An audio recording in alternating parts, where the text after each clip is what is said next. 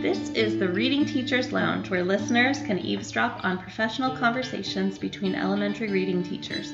We're passionate about literacy and strive to find strategies to reach all learners. Shannon and Mary are neighbors who realized that they were literacy soul sisters at a dinner in their Atlanta neighborhood. Once they started chatting about reading, they haven't really stopped. Come join the conversation. Hello, welcome to the Reading Teachers Lounge. This is season five, episode two. My name is Shannon Betts, and I'm here with Mary Sagafi and a special guest that we're going to introduce in a second. And today we are talking about a topic that we've wanted to cover for a while in the podcast, and it is supporting English language learners. You know that I have a lot of experience teaching ESOL students or ELL students. And I've spoken with that like sprinkled in throughout our conversations, but the entire topic today is going to be about supporting English language learners. So uh, we are so happy to have our guest here, whose name is Stephanie Jones Vo.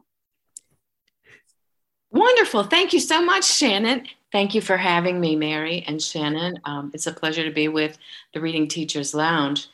Um, in terms of why I am here, I guess I've been asked to share what got me to this point, and I'll just briefly go over it because when you're a certain age, it takes a moment, but I'll just enumerate a few roles, including K 12 ESOL teacher and founder of an ESL program, uh, professor of university classes for teacher endorsement and ESL endorsement in particular.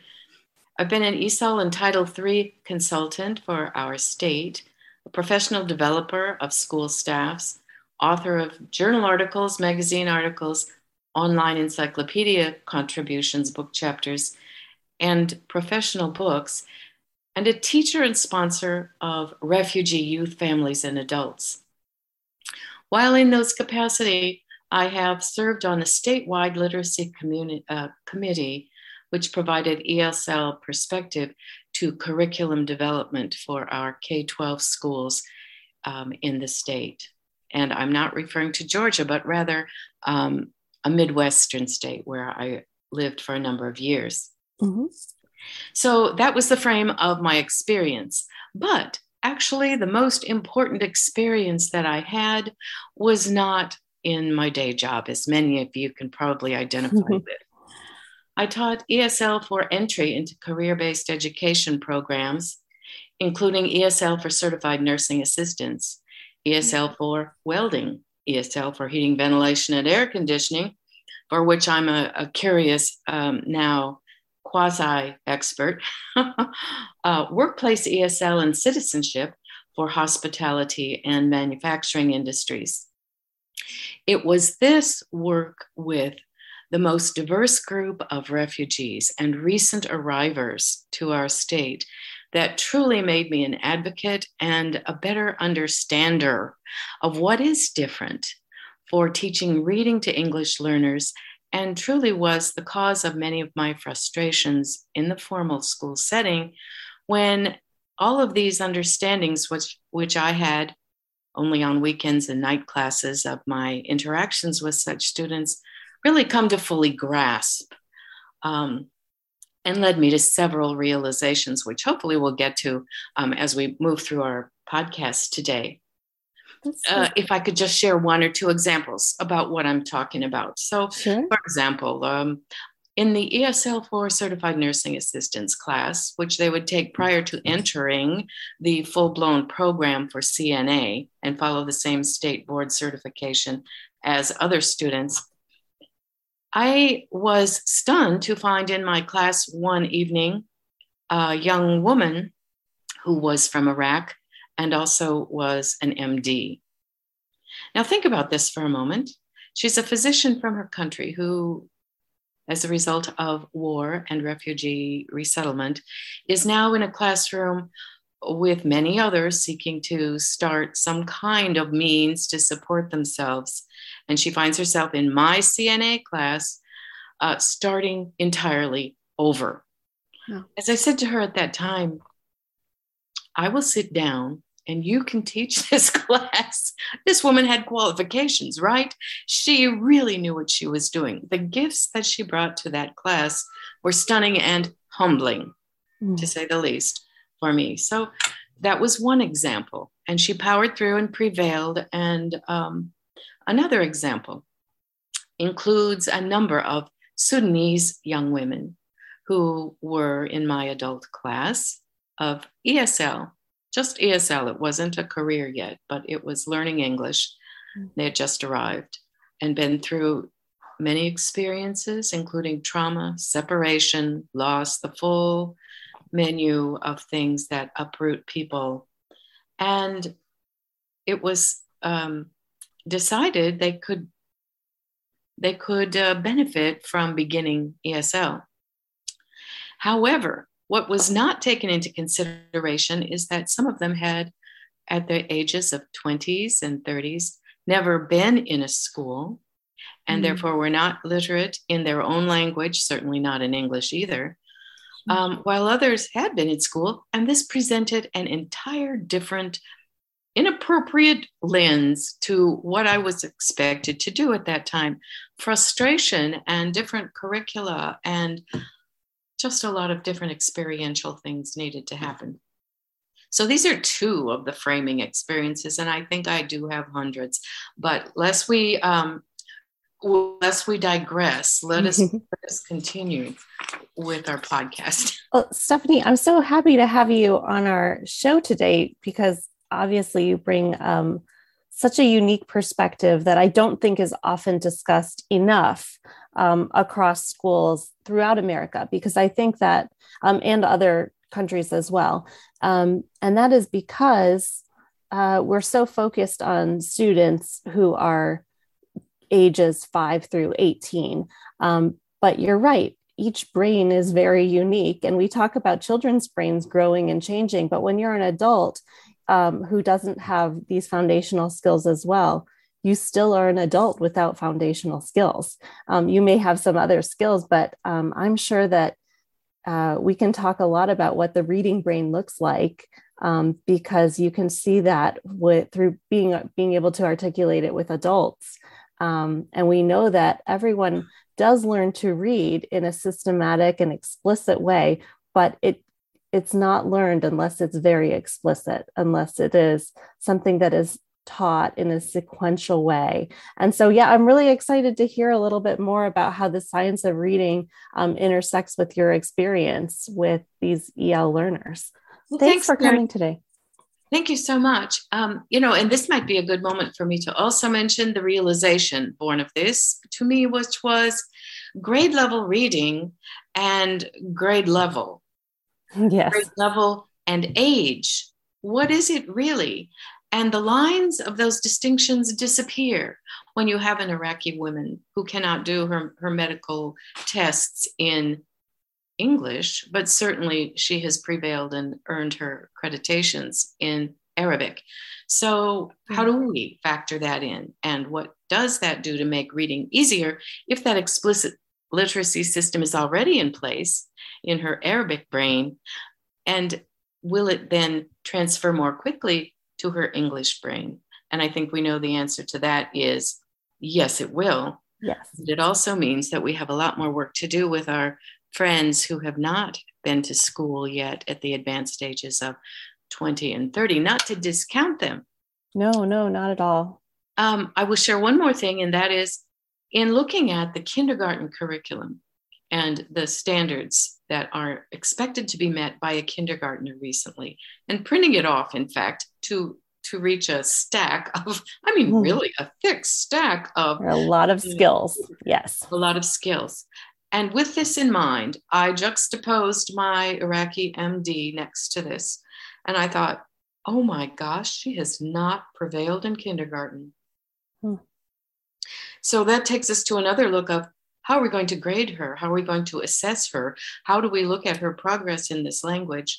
Using the same system for that assessment is completely inappropriate and invalid, right? The sure. scores are going to be very, very different and not able to be readily interpreted if we have an EL. They're not going to have the same meaning if it is an EL. I feel I'm getting on my high horse already, but no. um, we get passionate for- about our our our projects here. This is it, and we're talking about critical life skills. So um, I have, I often get that way too when I'm speaking about literacy. And um, we had uh, another guest on, um, Heidi um, Martin. Heidi Martin, thank you. Uh, I, and she has a project called Literacy and Justice for All. And um, it just, that phrase is just so powerful to me because I do feel like it is a right to learn to read. And, and teachers deserve all of the support that they can get to ensure that all of our learners, no matter how diverse they are, um, should be able to help them reach these these um, goals and foundational skills so that they can then pursue their hopes desires and dreams Absolutely. And I have found so many teachers who are of that mind. They want to do it. Of course. But in their preparation programs, there may be something lacking that that sh- that shows them, you know, some insights into ways they can apply things, strategies and techniques, and uh, even book selection, etc. And we want them to learn to read with with dignity and so that we recognize like you did with your iraqi doctor student that she has so many gifts and intelligence and skills in her native language. Just because she's lacking in the english doesn't mean she's lacking. If i went to russia i hopefully would not be treated as lacking just because I don't have the Russian, even though I have all the experience that I have. Mm-hmm. That makes me think of the reason I know Stephanie is because we have been fortunate enough at the private school that I'm working at this year is that she's actually working with us as a consultant to help us with our students um, succeed because we have a lot of English language learners at my private school. And Stephanie is an author of many books, but one of them is about differentiation for the English language learners. And we have hired her to help us differentiate as teachers for our students. And she and I were talking this week about it. I have a student in eighth grade who's pretty new to the country, and she is extremely literate in her current language, but not in English. And when I told her I was going to start pulling her to work with English, she teared up and got really sad and the shame sort of coming. And I was like, don't stuff. No, you know how to read and write in your own language. Like English is going to come pretty quickly. Like just let me help you with it. And then you're going to feel really confident in all your subjects. You know, that's a beautiful thing, Shannon, because not only does she have skills that are pre existing, a, a literacy system, literacy system to draw upon and transfer, but she also has you and all of the teachers there who understand that and are going to support her to that end. You know, in eighth grade, this is when we see a um, epidemic, an epidemic of students who drop out when they can't right. read. They're below grade level, particularly many Spanish speaking students right now will decide at that point, I cannot do this. And honestly, many calls that I would receive from schools at help, what are we doing? We need a consultation about this student who is way be- below grade level, who does not seem motivated at all. Um, what is the root? The root is, you can tell me, cannot read. Um, you feel shame because second grade, third grade reading level of now English in, of English text of English text. Yes, yes, which is their second language. Precisely. So, can you help, like the listeners, understand a little bit about what you've helped us at our school understand about how do we how do we know these levels of these English language learners? Like, is there a system that even defines it so that I can understand my eighth grader where she is and then where mm-hmm. I'm bringing her? Yes, I would say the preeminent way to understand um, it has been developed under the leadership of WIDA, W I D A. Um, and in some ways, it's not rocket science to consider that language develops gradually over time, step by step. And so they've divided out into six levels, one through six. And from that, we disaggregate the four domains of language listening, speaking, reading, and writing. And we can gauge how each one of them is developing along each of the six levels by characteristics that the students can reflect. So, anyone who would like to see a more explicit description can go online to the WIDA website and you can look at grade level, even bands of what students can do at various grade levels. And of course, that assumes that they are on the correct grade band. Are they, or are they, uh, such as my Sudanese student who wouldn't fit in the right grade band? In other words, wouldn't be performing what it says that an eighth grade student should be able to do yet. Mm-hmm. But we could go back, back, back and locate the spot based on an assessment that is tied to those levels. So the federal government requires that every English learner be assessed annually with an English language development assessment. Uh, and WIDA has a consortium of states and also international entities who um, are members that administer this particular test. Schools receive the data after students have taken the test, and they are free then to use that data to decide what level is my student currently in listening, speaking, reading, and writing? And what steps can I take or what scaffolds can I provide to boost them up to the next level? And therefore, we see the progression of language acquisition. That means every teacher can be a language teacher, but it also means that the data from language learners, in particular, WIDA uses the access test, and other states have their own st- tests, such as Texas has theirs, New York has theirs, California has theirs. But um, in fact, most states are members of the WIDA consortium. So, whichever test you use, they're all based on this level system with students receiving scores telling you where they fall.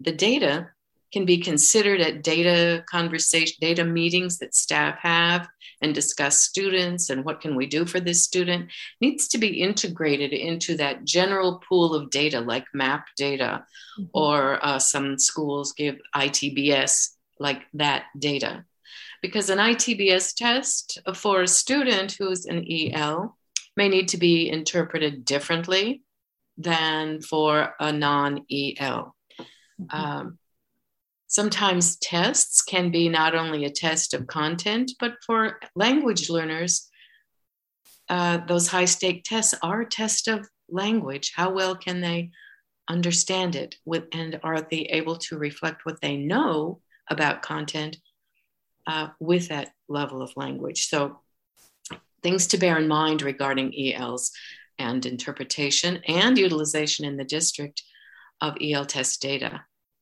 Oh, I'm thinking of that example you gave um, in our training about the math question about outfits. Oh, great, great, great. Yeah, point. can you can you tell the listeners about that math question? So, on a high stakes test, the question appeared for this third grade class, um, and afterwards, the teachers were analyzing uh, the scores and the questions, etc. And uh, one very good math student surprised her teacher by missing a particular question. And so, upon investigation, the teacher discovered that the question said something like Mary has five blouses and seven pair of pants. Mm-hmm. How many outfits can she make? well, Mary missed the question, not because she didn't know the combinations and the math solutions, but because she didn't know what's an outfit. Right. So it was a vocabulary pro- problem that led us down mm-hmm. the path to, oh, incorrect content knowledge. Mm-hmm. Very important fact to enter into interpretation. Mm-hmm. Um, I'm I'm really curious. Um, what can be done when you have um, like so once a teacher encounters things like this so i've done an investigation and i realized that my el student missed the content. Obviously i'm going to reteach it and teach that vocabulary but um, how can you reach out to curriculum companies or to the administrators or whoever is creating the test to mm-hmm. bring this to their attention? Is there a way to to do that? Um, well can you give an example um, Yes. Doesn't politics come in though? Okay. Sorry. Yes, in a way that I never realized existed until I I didn't realize how to what- to what extent. They're on American soil. They need to learn English. Sorry. I've heard that before. Hmm. yeah. Um, so that was where my role was truly, um, I think, uh, brought to my realization in terms of, oh, this is rocket science, evidently, because over history, if we look at the science of reading and we look at the books and the articles and the scholars who have developed it, and we're talking, I mean, you know more than I. Let's say a few names like uh, Marilyn Adams, there Nell we go. Duke, Mm-hmm. Yes, Fountas and Pinnell. Wiley Blevins. Yeah. Here, here. So wonderful, wonderful people and wonderful programs. And yet, if we think when at the time that things have been being developed, have English learners been included? Have they been normed into the research, into the data? The answer is no. No. And so with And my th- I think what we're kind of getting at too is based on their own perspective and their own cultural norms. They're creating these tests sometimes without consideration. Correct? Is that where we're kind of going with this?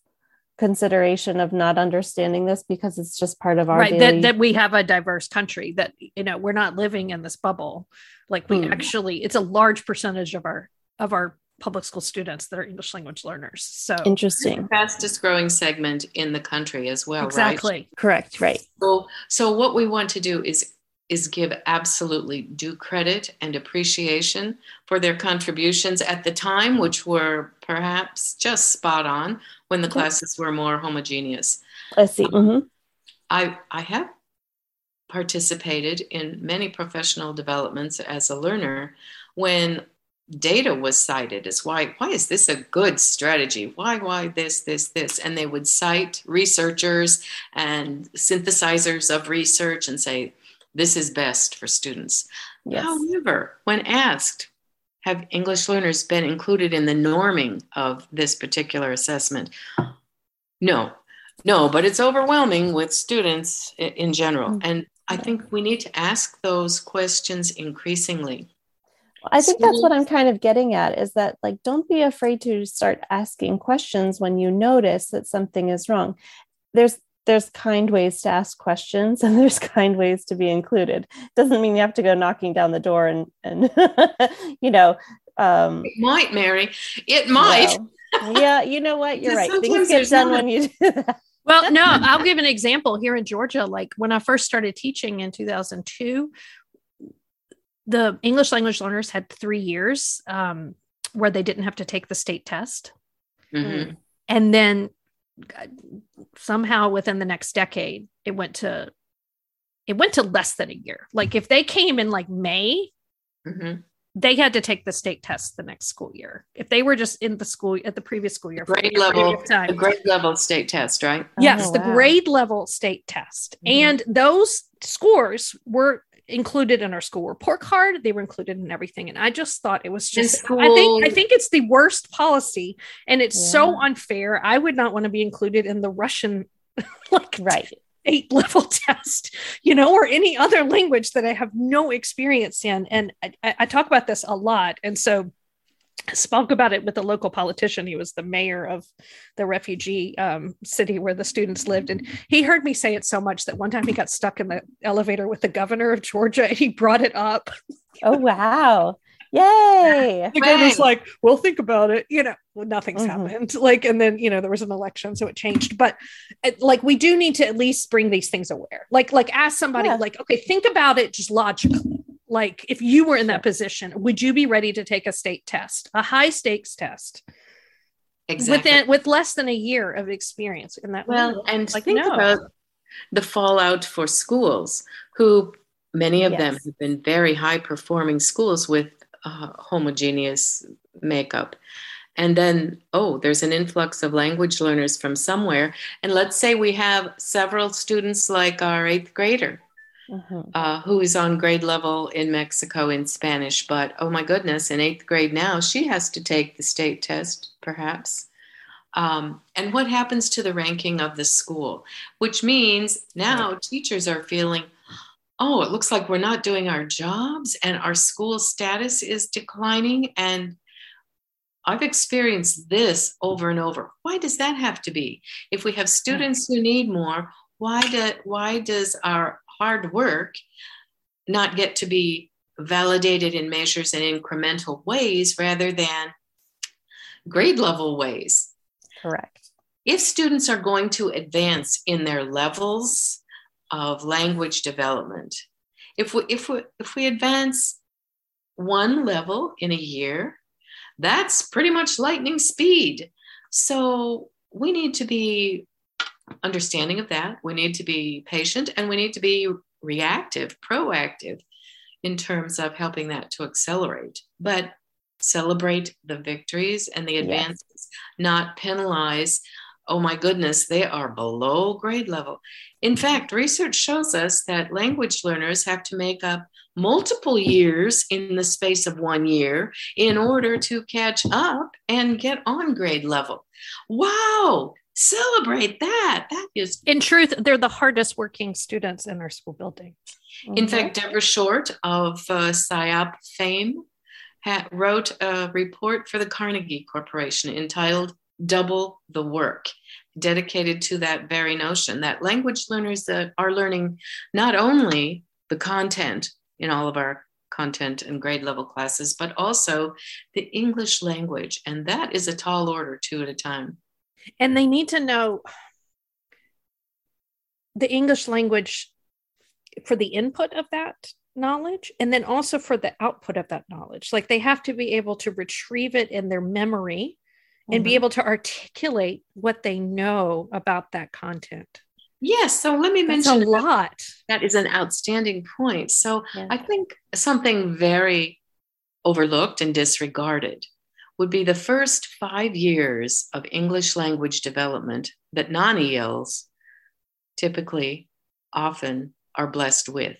Mm-hmm. And that includes time in utero, where research shows fetus, baby, can hear and they're hearing English language. In fact, immediately upon birth, they can discern who has the high pitched voice and they choose to turn toward that one most uh, in most prevalently mm-hmm. and who mm-hmm. has the deeper voice which they turn to um, alternately but they recognize the sounds already day one so we go from there to hearing more and more cadence and sounds and articulations and practicing of the blah, blah, blah, and you know, until we get to kindergarten. Fast forward to kindergarten. and students arrive at the kindergarten door who are non ELs with a repertoire. And as you made the distinction, Shannon, it's important to note receptive and productive. So put those together, they've got about 5,000 words very often under their belt. 5,000 words, not that they're saying, but that they can recognize or figure out or respond to. And then let's just say we have an English learner who just arrived from pick any country where, where we might have one. They're in the kindergarten classroom. And how many words in English do they know? Theoretically, zero. All right? mm-hmm. So, day one of kindergarten, we have a 5,000 vocabulary word deficit. And I never use the word deficit, except in this case, well, um, yes, it's something that we need to remedy, that we need to give them tools to catch up quick, quick, quick, quick. So when we talk about what do we need to do first, yeah. for those little ones who are still processing the single words, it's a wonderful gift that they are at those early levels when most strategies that we do are for non ELs and ELs overlap in terms of their efficacy. Right. And do it, do it, do it. Interactions, play, playmates, I had um, one parent who had adopted an international uh, child and wanted to get a tutor and start this child on some rigorous um, language development in kindergarten. In my opinion, the best thing at this that point would be to have some regularly scheduled play dates mm-hmm. and get the language orally going first.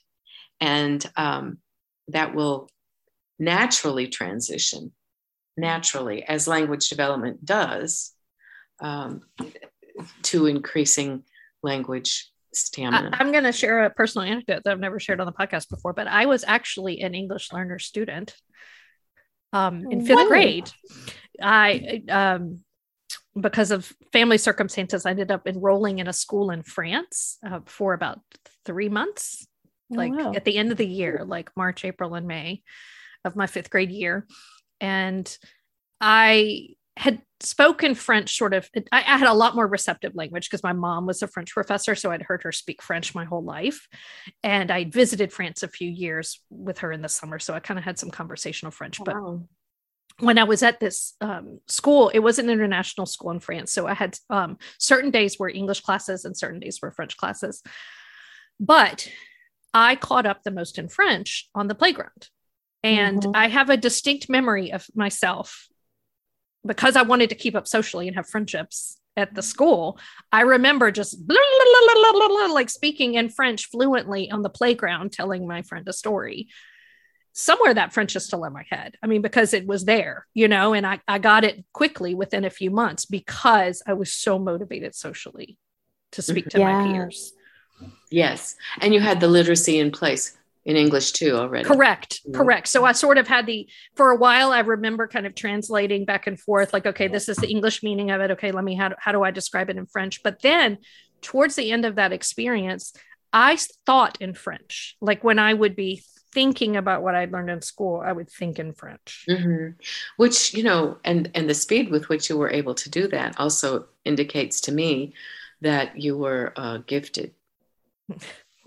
and that's another thing that debatable. doesn't surprise me debatable. about Shannon at all. Her her brain is very unique the way that it, it works, and mm-hmm. she's actually a very self sufficient learner, oh, which is impressive too. But this summer, when I was in Lebanon, they spoke French there, and within two days, it started coming back, and oh. I was thinking in French my last few days there. Um, mm-hmm. Like I had had a long conversation with a taxi driver, and when I was reflecting on that conversation in my mind, I was reflecting on it in French, and you know what I would have said differently if the conversation had continued and things like that, and what I would have asked him. I didn't think, oh, I'm going to think about this in English and then translate to French. It just went that way. So, sorry to go on a segue, but I understand I what you're that. saying about that advice, Stephanie. Is have them play like that would be mm-hmm. much more valuable to that kindergarten student have them play and learn with a peer and speak that english um, on a on a comfortable level rather than sit there with the tutor and do a workbook. However, that's also the, the um, that's also a different register of the language, right? Because the English language learner still act, lacks some academic vocabulary. Right? Yes. Correct. Absolutely. So there's like, I don't know, tell me the term, like there's conversational vocabulary versus academic vocabulary or. Right. There's BICS, basic interpersonal communication okay. skills. Um, this was coined by Dr. Jim Cummins of University of Toronto. Um, and also then there's CALP, cognitive academic language proficiency, which needs to be explicitly taught. But the interpersonal comes kind of automatically and informally. And um, so kids can text and it makes teachers wonder i hear them talking all the time why don't they do their homework or this homework mm. looks terrible what happened i know you can well, they haven't gotten yet, or maybe they haven't been taught explicitly that type of language, or they haven't been accountable to produce particular vocabulary words, which points out to teachers some things they can do. Hold students accountable to produce these words this week on the board. They're provided and they're expected. Maybe there's a reward each time it pops up into the classroom milieu, or um, the same thing with writing. Oh, there it is. Good. You know, underline. Like uh, instead of saying I guess, the student would say I predict. Exactly. That mm-hmm. type of of um, bump it up a bit. Let's elevate. Let's get academic. Let's not talk on the phone or text somebody a, a friendly message. We're going to sound like professionals right now, and um, that's what I'm going to expect from you. To raise our expectations in writing and speaking means we have to model it ourselves and also provide those cues about what are you talking about you know maybe work of, of the previous year that got an a it'll help us to know as teachers exactly what are we uh, not just to recognize yeah that's it i recognize it when i see it but it's okay this is what i expect and then those who wouldn't automatically produce that level can see where the bar is and they Can. so stephanie i am not um, as familiar with teaching students of different languages because I've been focused so much on working with kids specifically with dyslexia. So I what I know is um, children with learning disabilities. I also know that there are lots of gaps and some things where there are gaps that you have to kind of plug. So I also do know that from some experience that I have with English language learners, mm-hmm. sometimes they have different scores in their math um, uh, comprehension and they have some different scores in their um, you know literacy and and kind of depends on background knowledge. Can you tell us a little bit about how you can um, ascertain what level the students are at and and based on what what their background knowledge is and and you know how teachers can kind of plug those gaps or how to even figure out how to do that that is a tall order, isn't it, Mary? And, yes, but that's uh what we're expected to do as teachers, and it is. Yes. It is definitely complicated, and we have to rely, I think, on these tests to do so. But mm-hmm. from me, of course, too, it, takes a lot of understanding and um, practice using these tests to kind of like understand the data. Right. So, what I want to say is, it's also complicated by the fact that we have language learners who are twice exceptional, right? right? Who also have perhaps a learning uh, challenge or any other any other uh, characteristic of special education may apply to them as well. Mm-hmm. And so it gets further complicated. I also want to say I don't think there is any single one test or any battery of tests that's going to give us a score that tells us what is the student's background knowledge as well as what's their level of English language proficiency those are going to be um, that's how you get connected with your kiddo. You have to learn and understand them and make those connections so that you can understand where they're coming from. But the teachers will get the language proficiency score correct? If they're mm-hmm. if they have the access score or they're in another state.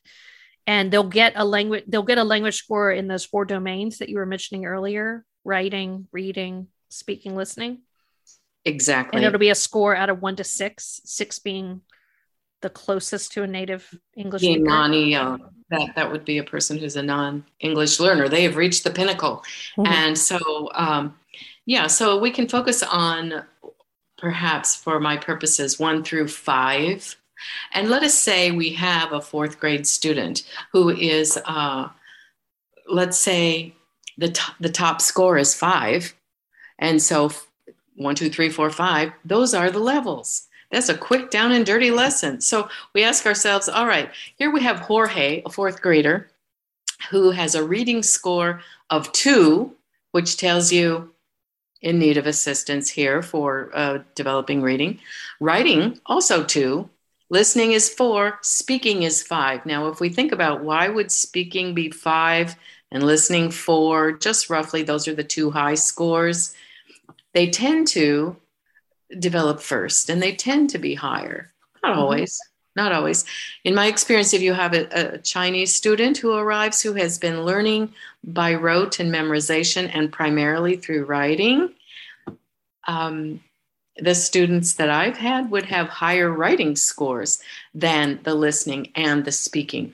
So again interpreting data knowing what led to that data. Mm-hmm. but um, in that case that's our real fourth grader so I just want to real quickly go through a couple of um, of scaffolds or supports that we could offer in a, an assignment. Now these are going to all relate to the same fourth grade assignment. Mm-hmm. And um, just for the sake of conversation, uh, the assignment has to do with a significant, diverse individual in American history. Okay. okay. So that's the topic, that's the standard, and they're all going to be working to the same standard that, that has been identified in the classroom. So for our level five student, um, what we're going to be applying is the writing score. So the writing score um, means we need to be very clear for all students what we're going to expect them to do in writing. So we can go to the can do descriptors and it will give us the student to performance descriptors of what they actually can do at a level five in fourth grade. And that's what I'm going to expect of all of my non ELs and students who are level four or five. I'm going to expect them to meet these expectations, which include writing text varying in length, complexity, and vocabulary mastery, approach the range of grade level performance exhibited by English proficient peers. So, very good cohesive writing. Um, and what they're going to do, again in writing, we take the score that tested the actual area the assignment is in. So we take the writing score, and when we're expecting a five, the task is to write a one page essay, including a topic sentence, date of birth, a variety of grade level sentence structures, targeted grade level vocabulary, and then you can specify the vocabulary in this case abolitionist temperance visionary suffrage etc so mm-hmm. you can mm-hmm. see it's the same vocabulary um, for everyone at this level at level five um, and they're going to include some targeted transition words in their writing they're going to include four to five values or perspectives of an individual but you can see how we've um, explicitly bullet pointed expectations of level five writing for this assignment. Makes it easy to evaluate for the teacher. And once you have one rubric such as this, you don't have to make it again. It's already made. It's wonderful. So, again, we remind what's our standard? It's on a significant diverse individual in American history. Uh, and then we list what scaffolds, what supports can we provide for these high level students? What might they benefit from? So they might benefit from using print and online resources and an exemplar. What do we want the final product to look like? I believe it was Grant Wiggins uh, and Backward Lesson Design that said if you want a student to build a Volkswagen, you have to show them what a Volkswagen looks like. If they've never seen one, they're going, not going to dream it up intuitively. So that's fair. Okay, now to differentiate, we need to reduce the language load, that heavy carrying of words and structures that the students haven't developed to yet. But importantly, that their data shows they are in the range of being able to do. So, bearing in mind the levels are all very broad, there's a very broad uh, range of what we can expect from students here. And any differentiation is not exactly a science, it's the art of the teacher, of how he or she can sift out a bit of the language load to make that task doable, doable for that student at that level. I love how you are explaining that. Like, how can the teacher take the language load away? Because i think that that is applicable to all teachers. Sometimes we do need to lift the language load because sometimes our auditory learners are really doing it. But if we could in, place in some more visual supports and scaffolds so that the students are not just so heavily relying on words that we are articulating i think that makes things so um, absolutely more crystal clear. And not to mention, we're dealing with a population of young students who have had so much more visual um, experiences than many of us adults ever had when it comes to learning. And so the the combination of a visual and language at the same time is so powerful. So, so and yeah. Yes. Exactly. I'll just share too. Um, I've been putting on the um, closed captioning for my daughters. My daughters are four and seven. And I think having closed captions and letting them see that words are generated when people are speaking, mm-hmm. it's just another visual cue that gives them that that representation of what the word looks like. And um, you know it's not a it's not a visual picture but if it's on a tv show i think that that's really impressive and um, and a helpful easy support that you can just do in your house easily. Absolutely. So true. And you know at shannon's school we've been working with students who have languages first languages that do not use latin script of english. Right, right. and so wouldn't that be phenomenal for them who also need to learn the how to form the letters, how to develop their manuscript, and to understand the phonetic nature of, of how that puts a word together? Why not? It's a great support. It's simple, turn on the switch, right? Yeah. How, so how else do we reduce the language load? I'm loving this so much that that phrase I'm going to just keep in my brain because students with Excellent. autism often need to reduce the language load. It's amazing. I think there are two steps to reducing language load. The first one is teachers are very clear on their own expectations of a student at that level. Yes. Bearing in mind, we don't want them to just get comfy at, comfy at level two and three. We know they can do two. We need to push them to three. So, how are we going to pull that out of a student? How are we going to hold them accountable in our communication of what they must produce, uh, whether it be oral or written? Um, and, so explicit expectations. Yes. Yeah, exactly. So we, and then the answer to that question is how how do we do that? Um, then is to provide and increase our appropriate scaffolds and supports. Mm-hmm. So there is a foundation of more scaffold and support. The more scaffold and support you have, that means the lower the language level you might be working with. Mm-hmm. For example, if on this assignment you're working with a level one student, you might use word uh, and phrase picture and matching cards. Um, and the assignment might even take on a different physical form. But the point is, it's still on the content standard, it's the same.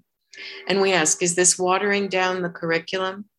No, no. this is the curriculum. And besides that, um, it meets the federal requirement to provide access of the curriculum to all students in the class. This gives that level one student access. Whereas if we just said, here is the level five test, go take it, we have drowned them. They are submerged. You've heard of immersion. This is submersion. This is totally demoralizing and not effective.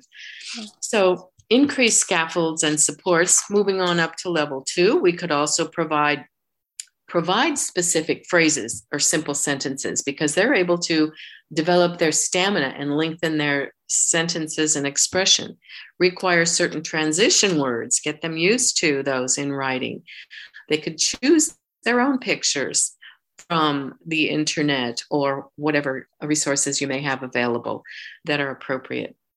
Uh, at level three, it's going to be now engaging with the actual same form, um, which was writing a full page. But now, at level three, we are beginning to be able to read grade level text. We're beginning to be able to read uh, because we can manage simple sentences and beginning to branch into those complex sentences. So we can make the assignment adjusting our own expectations first by perhaps reducing the length of how, how that assignment looks. And it's not always about length, but might also be about uh, providing a sample topic sentence and getting them to know the form mm-hmm. that you're expecting. And what facts are you requiring? Date of birth, uh, the particular vocabulary that you want mentioned in the writing. Um, you could provide discourse frames if they're masterful with a simple sentence. Provide a frame of a complex sentence so they can grow their sentences and put in a transition word. And we're beginning to go uh, with our explicit assignment related reduction of language load, we're able to teach them language at the same time through the same content. Yeah. It's two for one. It's very efficient. It's an excellent way that allows all teachers to be those language teachers. Take a seize, seize that teachable moment in class yeah. to teach a, a writing point or a vocabulary point or, you know, um, something else that's going to support your student over all grades and all subjects, really. Uh, so in level three, again, we can continue to make the essay longer, the writing product, um, mostly targeted grade level uh, vocabulary. And again, this could be specified. Um, and this time, maybe we're ramping up expectations. We're including citations. So students will need to do that. And then we're up to level five, which is the full blown grade level assignment. But through this process, we're very clear on what we expect at grade three level. I mean, for, for a grade of fully approved, you, you have an A, that's good work we know what has to be there. Check, check, check, check. And then just reduce that um, for students at those matching levels. Mm-hmm. Now, there, there are charts of those levels and what they look like, easily accessible. They're available in various books and certainly on the WIDA site. And uh, it makes for an excellent support for, and actually essential support for English learners. And that's what Stephanie's been helping us do at the school. And on a practical note, what the teachers have been doing is as they've been providing those supports, they've been just noting it in their plans. And then when it comes to report card time, they're writing that in the report card comments that, you know, this mm-hmm. student scored a B average with the support sub sentence frames and word, you know, word bank and visual clues and things like right, that. because this raises a lot of questions about grading that people have. And so, okay, with this approach, the student had differentiated assignment. Um, does that mean I give them differentiated grading? Uh, this engaged student in the grade level with grade level curriculum and doing it this way, they were able to, to perform at 85%. Do they get a B? Yes, they do.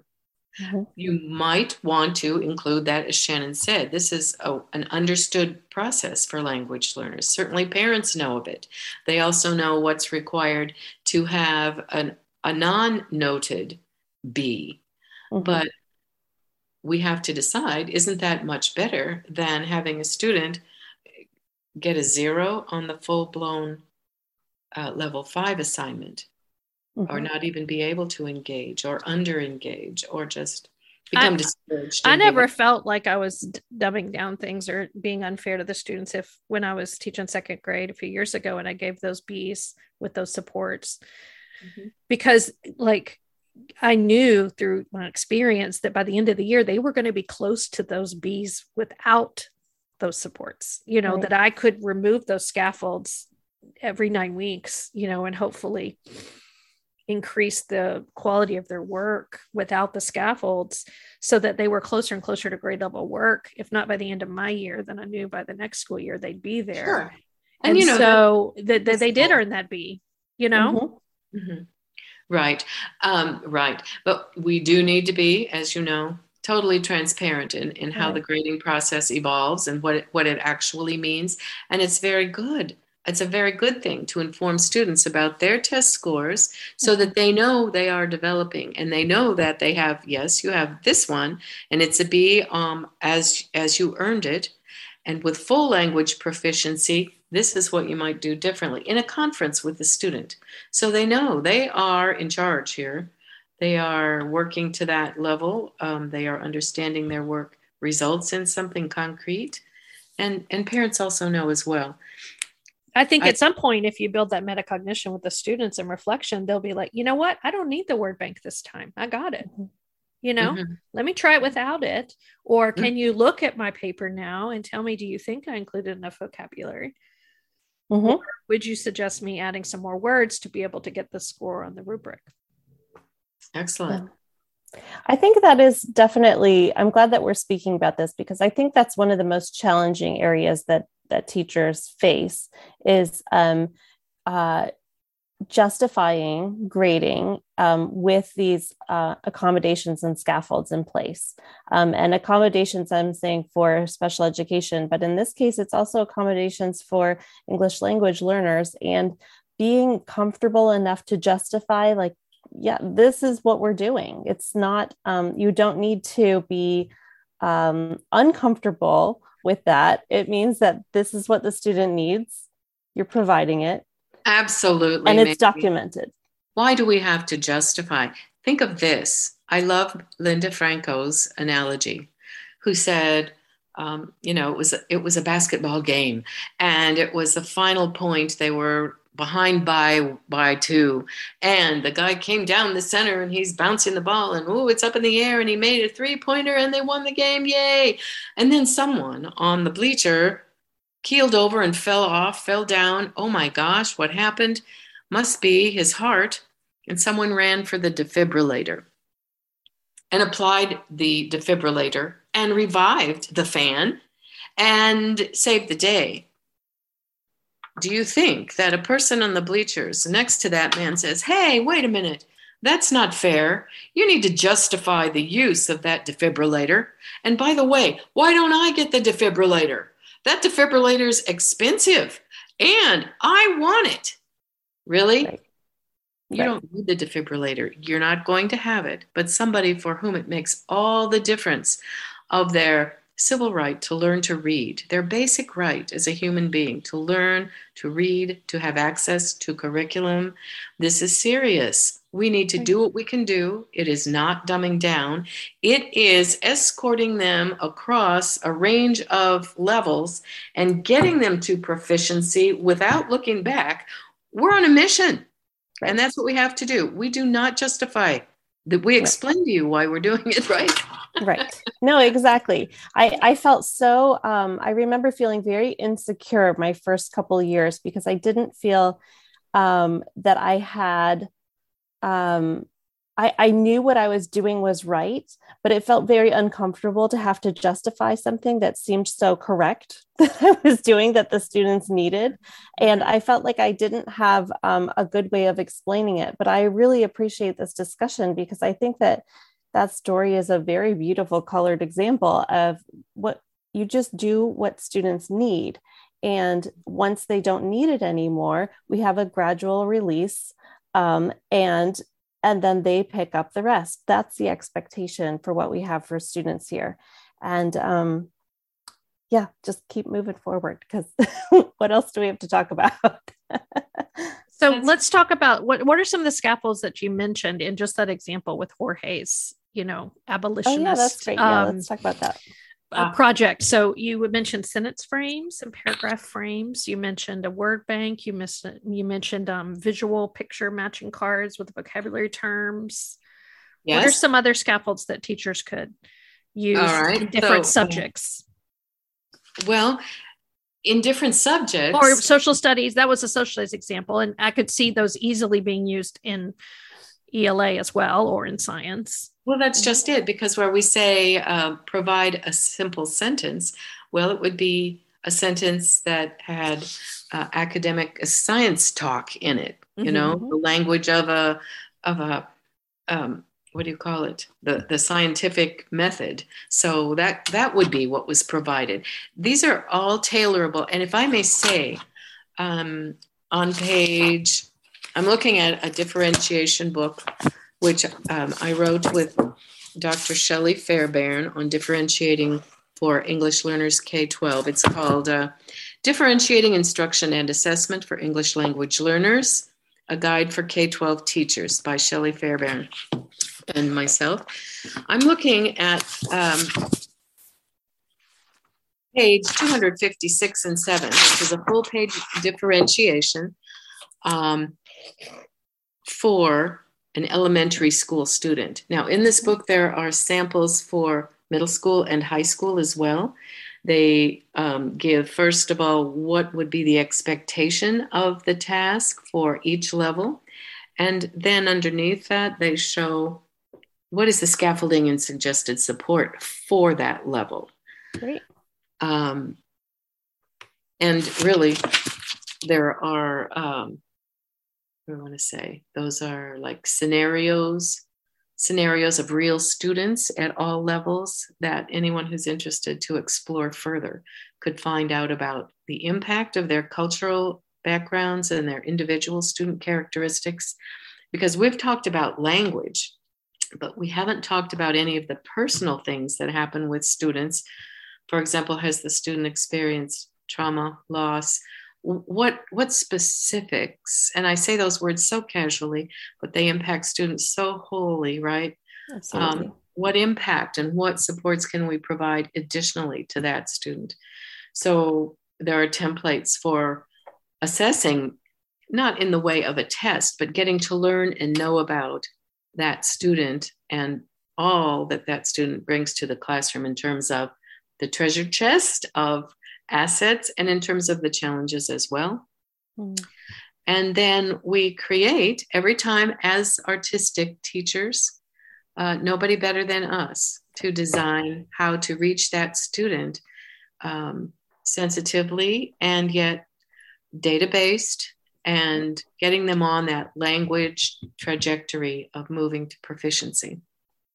I was remembering um, Haley. I talked about her in the first season of the podcast, and she had had so much trauma that she was nonverbal um, in the entire classroom except at the kidney table. That was the only time she would speak was when we were in the guided reading group, and so um, I never required her to do oral assignments in front of the whole class. You know, that just would have been such a trigger for her, you know. Oh, and so absolutely. I allowed her to show me what she had learned in a more private way, you know, and didn't reflect her grade.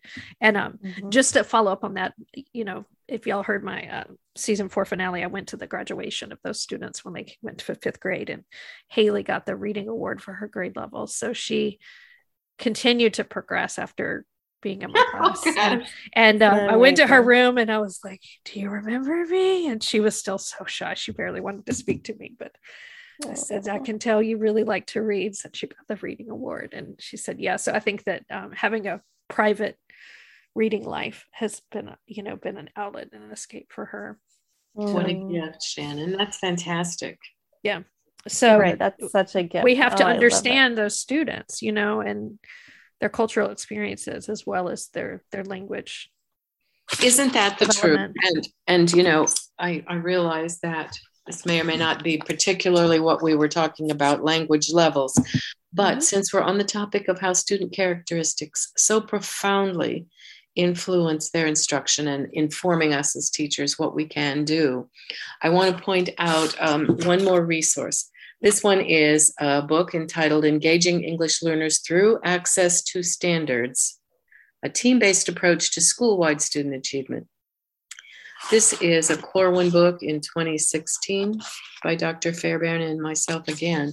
But on page 76 to 88, there uh, is one continuous table listing um, student characteristics such as age, grade, family background, country of origin, immigrant, refugee, migrant, other status, um, living situation, cultural background, practices, et cetera, et cetera, et cetera. So there are numerous pages of this um, viewed first through the non English learner lens and then through the English learner lens. Mm-hmm. What might this mean in this case to our instruction? Um, and then on page 101 through 114, we have another multi page table that is applying the English le- learner lens, interpretation of student data. And this is again through the same list of student background characteristics that can help us understand and inform our instructional practices with a particular student and and try to tailor our instruction to engage them the best we can. So that may be a useful resource for for yeah. folks. I think that's fantastic really great. we will link of course all of those in our show notes and on our website. Yeah. stephanie do you have other um, suggestions that you'd like to share with teachers um, about ways they can um, differentiate for their students and start to look at the language load of their assessments and the classroom activities that they have in their lesson plans? You know, one of the things that I like to suggest is not just for teachers to do, not a task for you teachers, but, uh, you know, I consider myself a teacher too. But the fun and the enjoyment that's involved has to do with um, kind of going outside one's comfort zone and make a home visit yeah. or make a list of cultural destinations within the community where your students inhabit. Maybe a restaurant, maybe not. Maybe it's a church service. Maybe it's a. My grade level team went to the grocery store where all the students shop. And that was really powerful. It, it's so fun. It is so fun. And um, I had the pleasure of being in charge of mentoring new students in my school district where I was employed. And um, I had a class for them. And we all hopped in our cars, and I had a list of about 14 places. And we, we went to all of them. We had a section where um, current students came in and they demonstrated some cultural practices. There was a pouring of tea leaves. There were mm-hmm. um, pastries made by a lot of moms that were tried. Anyway, it's just getting to know and feel comfortable and developing those relationships. I think probably precedes what is more important than anything else. Yes. And the rest um, then will follow more easily. You know, I, I believe that all will follow through the relationships. I definitely agree with that. I think that that's it, it's um a unique position um, that teachers actually can put themselves in to uh, mm-hmm. introduce themselves to different cultures, um, especially when they're working within populations that may live in a unique neighborhood situation or just unique living situation. Mm-hmm. Um, I yeah, I'm so fascinated by this, and I have to say one of the um, joys of living in a big city is that we do have um, a great number of people who come to the Atlanta area. And so when I was teaching, um, I taught in a really diverse neighborhood, and we had 88 different cultural ethnic groups represented in a small elementary school of only 450 students. It was incredible. And, um, and the neighborhood experience of so many people living in such close proximity was just so unique. And so it's always something that I will cherish. And I did several home visits and I I just have goosebumps even just thinking back and the relationships that I still have with those students. And it's not very often that in many jobs you have a chance to um, to approach people in this kind of unique way where parents trust you with their children because of the job that you have. And so, anyway, I highly encourage it. And I do think that that's one of the joyful aspects of being a teacher. So, and we think we have like Southern hospitality is like an art, but let me tell you, oh. immigrant and refugee hospitality puts ours to shame. Like, I mm-hmm. have never experienced the kind of welcome that I have when I've visited my students' homes. Yeah, I totally agree with that too. Uh, this has been such a joy to speak with you. Um, I am very curious to learn some more. Um, I have and, one question. I, yeah. Like, as I'm working, Stephanie, I probably asked you this at the school, but I want to ask you here on the podcast like, what should I be looking for? Like, for example, I have a lot of students I won't say stuck, but I'll say stuck at the level three of writing mm-hmm. on the access test. And they've been sort of at a three something for the last few years in a row. So, mm-hmm. how can I get them to that level four? What are some key milestones I'm looking for as I'm moving them? Uh, I loved how you said escorting them along a range of levels. Mm-hmm. Mm-hmm. And kind of pushing too. yes, yes. So insist and hold accountable. How can I mm-hmm. push them to the yes. So great question uh, shannon. So you know where they're stuck and you know mm-hmm. where they want to get to. So we're going to look at the can do descriptors and we are going to say all right what what are they supposedly doing uh, well? And they like it so well they're not bumping up. And uh, level three is a typical place for folks to get stuck unless they get explicit instruction of a level four nature and so we look at level four and say, okay, look at this. The sentence structures change here.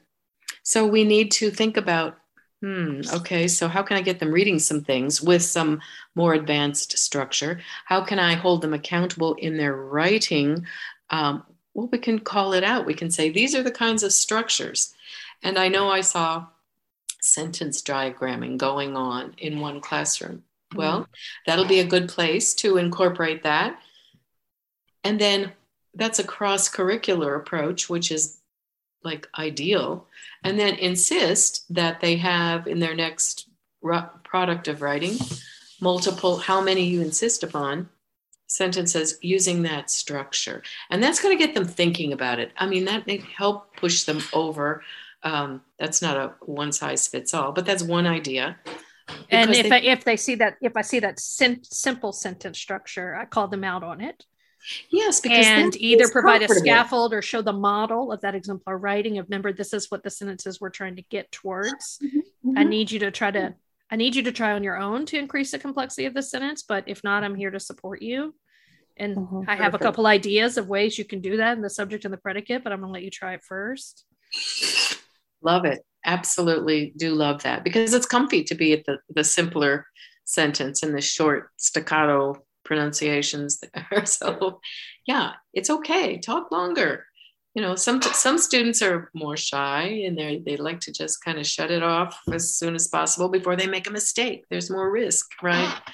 So we're also um, we notice as a as a staff that it also you know when we looked at those can do descriptors at the higher levels, um, not only is it sentence structure, but it's also amount of academic vocabulary used. Oh yes. so mm-hmm. I feel like I need to do some personal growth in that and personal development in that mm-hmm. aspect to really understand what does academic vocabulary look like in for, fourth grade versus mm-hmm. the middle school students that I work with. And, mm-hmm. um, and one other idea that just occurred to me is make sure to call out the questions at the ends of chapters if there are that type of text in use, because some of those are very um, arcanely phrased.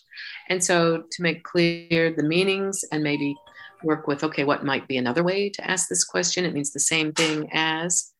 Um, even even simple ones like all of the following except all of the following except it seems like it goes forward and then it goes backwards what but um, yeah call all of those out and uh, maybe students can write their own questions in a similar uh, way to become more comfortable with those but they're they, they are a language of their own you know we talked about relationships with the parents but all of this requires relationship with the students and a level of trust you know? Like we have to build that level of trust with our students that they will tell us when they don't understand what a word means and that they know that we aren't going to shame them and that it's a safe place with us and that we need to have open line of communication where you tell me what word you don't understand you tell me when you don't understand a phrase you feel comfortable enough asking me a question so that i can help mm-hmm. get you to the yeah. next level. Mm-hmm. I have always um, really embraced that the smartest people ask the best questions. And um, and that's something that became kind of a mantra in our room because it, it's I do believe that wholeheartedly in every aspect. You don't want to be the one who's asking the same question over and over, and you don't want to ask something that's been, um, you know, repeated.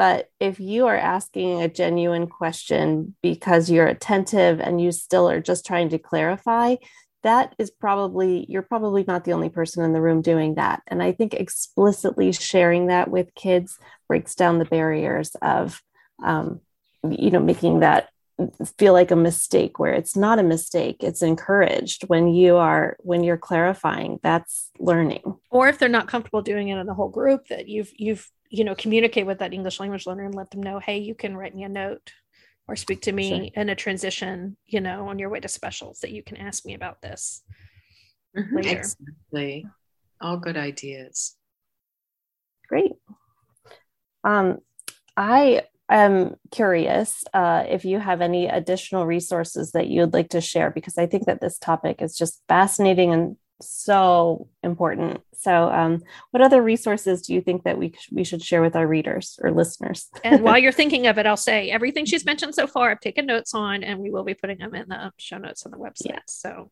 don't worry, I've got you guys. Very good. Well, maybe there is uh, one more I would mention, which is uh, it's also a book which is Powerful Practices for Supporting English Learners, mm. Elevating Diverse Assets and Identities. Seems like I always have a long title, right? Good. No, that's all right. Um, I was delighted to uh, be a co author with Paula Markus, who was director of the Toronto ESL program, which I'm I always tell people she doesn't, but I do that it's the largest ESL program in the world. Hmm and um, Fern Westernoff, who is a, a speech language pathologist, but she dealt with so many English learners who were being referred for those issues. Wow. She earned her PhD in ESL, in TESOL, and um, she works in that capacity. So it's a wonderful uh, cross professional collaboration. But this one is a Corwin book, 2021. It was written Mhm. over the pandemic, and it does have some ideas that teachers might find useful for supporting language learners in the classroom. I love that you have collaborated with an, a speech pathologist. I think that they are so, um, they're not undervalued because I think people do see their value, but I am always astonished and amazed at um, the experience and the wealth of knowledge that they bring. No, I'm so So- jealous they got to take linguistics and we didn't. I know. I, You I wish I I wish I could go back to myself when I was just starting off and and remind myself how important that um, aspect would be later as I was teaching kids to read. So I always partnered with the speech pathologist at the school because I found that they had just a wealth of information that I was always really um, excited and grateful to share. So That's true. And I bet they found that you had the same in reverse for them. Yeah, it was a great. It's a it, yeah, so fantastic. If you haven't partnered, you partner with the custodial staff at the school, Yes. the secretary at the school, and don't forget about the speech pathologist. Well, because we talk about, you know, like we've said this before that uh, it's speech to print. And so yes, we need to go to the speech pathologist to learn more about speech to then help our students translate it to the print. And I think you'll Writing. find some SLP perspective in this book as well. Um, that that folks who are in that field and other related fields who are not the ESL teacher Mhm. might find um, relevant to them as as well. yeah, yeah. I have to say, I also partnered with our ESL teacher because I found that when I needed, specifically in my um, resource room, um, I needed a lot of visuals, and the ESL teacher was always so such a fantastic resource to use visuals, and um, so don't forget about that too. That's right. You know what that's called? I mean, in it, what I like to call it is reciprocal mentoring. Mm, And for That's ELs, we need more of fantastic, yeah. that. So glad to hear you're doing it, Mary. No, I love that too, and I think that's that's a, a bit of what Shannon and I um, really encourage here at the Reading Teachers Lounge. We like to reach out to a number of people because if you are in your school's teachers lounge, we hope that you are having these good conversations about education and what um, you know amazing things are happening in your classroom. And um, you know sometimes the the teachers lounge gets a bad rap. I've been there too, but um, but for us, we want it to be a casual conversation where we share these um, these these bits of information. So we so appreciate you being on. I'll share Uh, another conversation real quick. Um, Yeah. Stephanie stepped into my teacher's lounge in my office this week, and I was talking to her about that eighth grader, and I was telling her that I was sharing the vowel sounds and the syllable patterns with that eighth grader. And Stephanie was like, "Well, how can we, you know, reciprocal mentorship? How can we add more language to this these phonics lessons and so she was looking at my resource shelves and i have these i mean they're labeled what great what was it age three to five they were all these little picture cards of Mm. community helpers and animals and the school things and things like that it was some resources i got from lakeshore and Yeah. stephanie said how could we use these with the eighth grader and i went through them and i realized that i, I could sort them by vowel sound like the r controlled Ah. words versus the vowel team words and things like that and so I'm working on the short vowel sounds. And so I went through those, the I sorted all of them by vowel sounds and I pulled out the short vowel ones since that's what I'm working on with the student. And I went through the known ones and the unknown ones. And luckily these cards had the Spanish on the background. So I was able to say the Spanish word um, and help her remember it. And then I had her sound out the English word of the unknown, and then I could correct her vowel pronunciation at that time. And then Stephanie said, okay, well, let's elevate it some more and let's have her write a sentence with the word in Spanish, and she's so comfortable with that. And then let's have her write the same sentence in in English. Translated, sure. And then Stephanie, what I could do is I could even have her, if it's probably a simple sentence, okay, let's write a more complex sentence. Can you write a complex sentence in Spanish Ooh. and then a complex sentence in English, right? Oh, you're driving her right to the top. Love and it. so she's taken a. It says three-year-old on the box. Maybe we just put a piece of tape over that Sure. uh, because it's got the pictures. We need the concrete thing to tie those uh, morphemes and phonemes to to make it meaningful. Well, like like one of the words was shopping basket. And she knew shopping, but she didn't know basket. Hmm. And so, and then I was helped her, you know, she was able to sound out basket. And so I'm really, there's so many sentences she could write about putting things in a shopping basket. She could almost write a whole story about it, you know? Mhm. Mm-hmm, mm-hmm. Yeah.